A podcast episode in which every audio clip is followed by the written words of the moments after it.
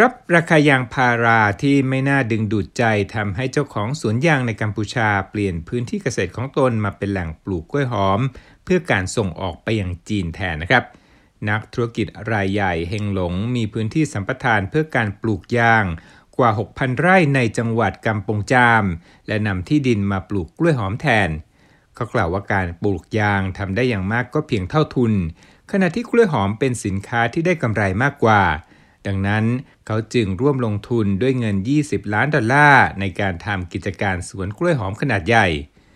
โฆษกกระทรวงเกษตรของกัมพูชาโพโสภากล่าวว่าผู้ถือสัมปทานสามารถเปลี่ยนจากการปลูกยางพาราเป็นพืชชนิดอื่นได้ เพื่อตอบสนองความต้องการในตลาดได้อย่างเหมาะสม แม้ว่าเจ้าของกิจการสัมปทานปลูกยางพาราจำนวนมากขึ้น เปลี่ยนมาปลูกพืชเศรษฐกิจชนิดอื่น โฆษกพลโสภากล่าวว่า อันที่จริงการปลูกยางพารานั้นก็เป็นธุรกิจที่มั่นคง เฉินจี้ชางนักธุรกิจชาวจีนรายหนึ่งกล่าวว่ากล้วยหอมเป็นสินค้าที่จีนต้องการนำเข้า เพราะการผลิตในประเทศไม่เพียงพอต่อการบริโภคของชาวจีน นั่นเป็นสาเหตุให้นายทุนจีนเข้ามาหาพื้นที่ปลูกกล้วยหอมในต่างประเทศ และส่งออกกลับไปยังประเทศของตน ธุรกิจกล้วยหอมที่กำลังคึกคักในเขมรน่าจะได้ประโยชน์จากความตกลงการค้าเสรีระหว่างจีนและกัมพูชา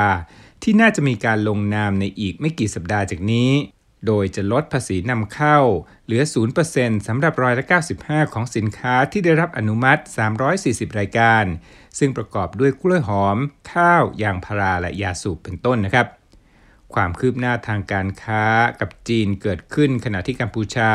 จะเสียสิทธิพิเศษทางการค้ากับสหภาพยุโรป ที่ผูกโยงกับสถานการณ์สิทธิมนุษยชนในกัมพูชาที่ย่ำแย่ลง ผู้สันทัดกรณีกล่าวว่าการส่งออกเครื่องนุ่งห่มและรองเท้าไปยังยุโรป ที่จะได้รับผลกระทบนั้น มีมูลค่ามากกว่ารายได้จากการค้าขายกับจีนเมื่อปีที่แล้วกัมพูชาและจีนซื้อขายสินค้ารวมกันมูลค่า 8,000 ล้านดอลลาร์ กัมพูชาขาดดุล เพราะมีรายได้จากการส่งออกไปยังจีนเพียงประมาณ 1,000 ล้านดอลลาร์ ซึ่งส่วนมากมาจากการส่งออกข้าวนะครับ ในกัมพูชานั้นมีโรงงานรับกล้วยหอมจากพื้นที่ปลูกรวม 50,000 ไร่มาบรรจุหีบห่อทั้งหมด 21 แห่ง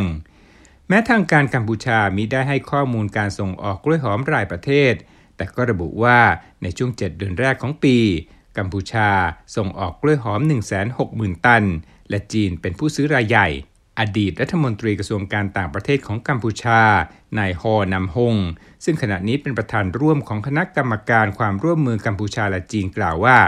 จีนจะสนับสนุนการเร่งส่งออกสินค้าเกษตรของกัมพูชา เพื่อทดแทนรายได้ที่หายไปจากธุรกิจท่องเที่ยวและเสื้อผ้า ที่น่าจะใช้เวลานานกว่าจะฟื้นตัวในช่วงการระบาดของโควิด -19 ในขณะเดียวกันนักธุรกิจจีน เฉินจี้ชาง ที่มีสัมปทานที่ดินเขมรนับหมื่นไร่อยู่ในมือ ต้องการเห็นรายได้ที่เพิ่มขึ้นจากความตกลงการค้าเสรีระหว่างจีนและกัมพูชา และหวังว่าสวนเกษตรของเขาจะสามารถจ้างงานได้อย่างน้อย 4,000 อัตราในอนาคต